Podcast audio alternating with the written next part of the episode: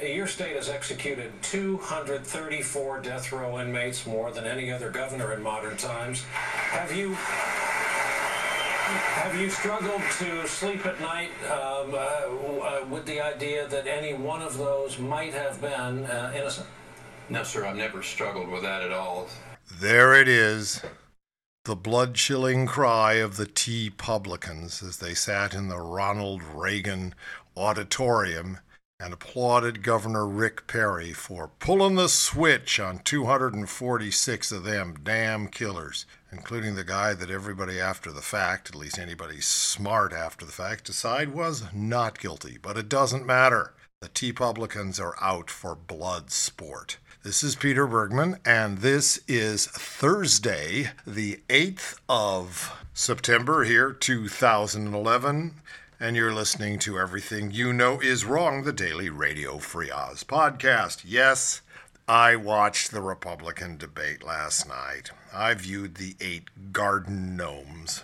I don't know, I had to. It's it's it's my duty as a pundit and ranter to do that. Otherwise, I'm sure I would have found other more important things to do, like the Republicans who are going to absent themselves from President Obama's job speech this evening. Some say they don't want to miss the first NFL game. So, executing prisoners and watching football basically, that's uh, T Publican uh, priorities. Anyway, I watched it, and it was dull and disappointing, and at times terrifying when the people cheered the execution of all those poor fools, probably a third of them mentally retarded. In any case, if you were an alien, I mean an alien from outer space, not one of those aliens that comes in and takes the jobs that the legal Americans won't touch. If you were an alien from outer space and watched this, you would think there was this great country called America, which was being brought down by this incompetent socialist named Obama, who should never have been elected, who was a nice guy but thoroughly over his head. That's what you would have thought. Well, of course, that's what they did. They attacked Obama. They, they really have not much to say themselves on how to get us out of this double dip, this double dip that the man they lionized for eight years, W, got us into. So they attacked Obama and occasionally they attacked each other. What do they look like? Well, let's go from the bottom up. A Cain. I mean, what an irrelevancy. I don't think we'll see him in the next debate. No, that's not true. The next debate is Monday, so it's too early to broom that guy.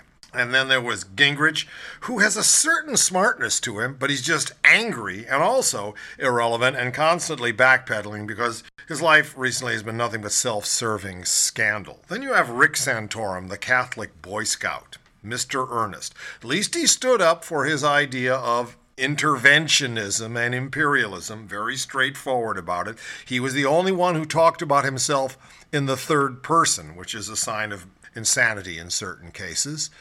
And I suppose we move up to Ron Paul. Now, Ron Paul really was shuffling around there. He wasn't the old hardline libertarian that we expected, and he was also kissing a lot of ass for a, a man of his reputation. He's on the way out, also, no doubt about it. Well, then we get to Jon Huntsman, who I was told was a little ill. So that uh, is one reason why he was such a fade out. But he also, right, the best he could do was to support science and global warming in, in order to become a viable candidate. I think he's history also. And that leaves us Michelle Bachmann, who I must say basically took care of herself. Strong presence, yeah, she's a wacko, but she didn't play wacko last night. The problem was she didn't have much to say, and she still basically did stand up for $2 gasoline, which, like, you know, with a chicken in every pot, still ain't going to get you into the White House. And that brings us to Rick Perry and Governor Empty Suit. Let's go to Romney first. There's no doubt about the fact he looked the most, excuse the expression, presidential. He was the most relaxed. He was unfazed. He had a couple of hard moments there when he had to backtrack against one of the few things he ever pulled off of value, which was the uh, Massachusetts uh, health care plan. He still doesn't have any way of backing out of that because the T Publicans, and I call them T Publicans because there are not Republicans anymore. The mainstream Republicans have been kicked out and replaced by these fanatics. So this is the T Republican Party. And that's why they're cheering executions, and that's why they're going to the extremes they are, because they are all outliers, and they're going to nominate, one way or another, an outlier candidate. Even Romney will have to constantly shift right, which will make him look weak and unelectable. So, anyway, he basically held his own, and Perry although he didn't make any like huge stupid gaffes did seem ham-handed the fact that he doubled down on Social Security, calling it again and again a Ponzi scheme, really makes you wonder if this man will go the route. All right, a Ponzi scheme. I'm sure you know what it is, but basically it's a scam in which I promise you great returns for the money you give me, and I use the and the returns you get are other people's money. I keep collecting money to pay people off, not investing it, just basically churning it and taking some off the top. The Bernie Madoff, right? So basically, Perry is saying that uh, FDR and all of the Social Democrats back in the New Deal were basically Bernie Madoffs. And they've been cheating the American public and that it's all a scam. Well, of course, this is a hideous way to run for president, as I'll point out later. Five of the big swing states are full of gray haired Social Security recipients. I'm one of them, right? And even if I was a dyed in the wool Republican, I would be very, very cherry of what Perry has to say. Cherry of Perry. Let me say something else. I watched it on CNN, and I tell you, CNN Politico, what a bunch of kiss asses. I don't know if you saw that like one or two minute film clip in honor of Ronald Reagan and Nancy Reagan that never mentioned Iran Contra, right? Everything was just fine. CNN was just flacking and hacking, as was Politico. So basically, I found them to be anything but strong on this issue, although the moderators were trying to get at it. But the fact is, they must have known that no one was going to answer any of their questions directly, except Perry on Social Security. And the other thing that blew my mind is that they broke for commercials, which we're going to do right now. Hi, this is Chip Cheney, world class waterboarder for Hackersmack. My Uncle Dick taught me what to do when I was at the wrong end of a terror wave. Punk 'em and dunk 'em, he said. Right on. Putting the surfs down is hard work and scary. Me, I drown my fears with a tall, shiny can of Hackersmack. It's my favorite punch when I'm in a crunch. So don't let the horrors of everyday life put you under. Come up for air with a six pack of smack. That's right, Chip. Hackersmack will keep you up as long as you can keep it down.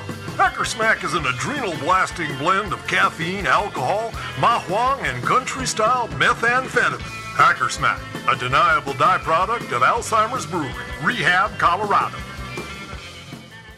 Getting back to the Republican debate, one of my favorite moments is when Governor Goodhair, Huey Long with a perm, was asked about global warming and the fact that most of the respectable scientists in the world agree that human beings have a lot to do with it. He said, You know, we're not sure, and even Galileo was outvoted there for a while. Wait a minute. Is Perry saying that respectable science, 99% of all respected scientists out there, are the hidebound medieval Catholic Church? And that Perry and a few of his anti science wackos and myrmidons for the energy companies are brave and insightful Galileo. Hold on here. What is happening? It was amazing. It just flew by. Just remember that we who stand by science are just a bunch of crooked, self interested politicians and lobbyists and Rick and the rest of his benighted crowd are standing up for what is real. Ah, I tell you, absolutely blew my mind. Okay, tonight, Obama's going to give his job speech, and I really hope he pastes some on and goes after it. We're in deep doo doo right now. Whether or not it's his problem or his fault is not the issue. The fact is, he has to lead us. Whether or not what he comes up with can pass through a disloyal, recalcitrant house is not the issue. He's got to give us the vision, he's got to show us the way. Can he? Is his personality such that he is so afraid of confrontation he won't come out with something that really hits it on the nose but may be impossible to pass? I don't know. Is he going to get angry at those sons of bitches? I don't know. But for a long time, I've said, I'm glad that Obama is not pointing the finger and getting angry because these are difficult times and everybody else is acting like crazy assholes. At least he's moderate. Well, I've changed my mind. It's time for him to fume. It's time for him to point a few fingers, right? Let him know. Let him know that anybody, anybody who thinks that we can get out of this hole by ending regulations, more asbestos, more jobs, by taking taxes off of the rich. Oh, I feel it trickle downing on me right now. Or what's the other thing? Just get just get government out of our lives. Rick Perry said that the fact that there are so many people in Texas who are uninsured, health uninsured, is the fault of the federal government. Hey, anybody who buys any of this crap have got to remember that. Everything you know is wrong. This podcast may produce side effects including but not limited to explosive diarrhea, migraine headaches, a sudden urge to pee, a lack of interest in the fact that you just peed yourself, the conditions known simply as sausage fingers and or small feet, nausea, uncontrollable rage, a solid disdain for posters with kittens on them, erectile dysfunction followed by erectile overfunctioning, bloating, cottonmouth, triskaidekaphobia, jock itch, and mild jaundice. If you experience any of these symptoms for more than 4 hours, please consult a physician and trust us when we say that we are not legally experienced or obligated to give you this warning. Please read instructions before using or selling this product around small children as it could affect their grade point average. Our lawyers tell us that we are not aware of any evidence supporting the effectiveness of the information used in the integration of any actual marketing campaign in existence. Please do not use in the shower or while sleeping, and remember that shin pads cannot protect any part of the body that they do not cover. This product is for indoor or outdoor use only and is void where prohibited. This podcast is shown here actual size, and your mileage may vary.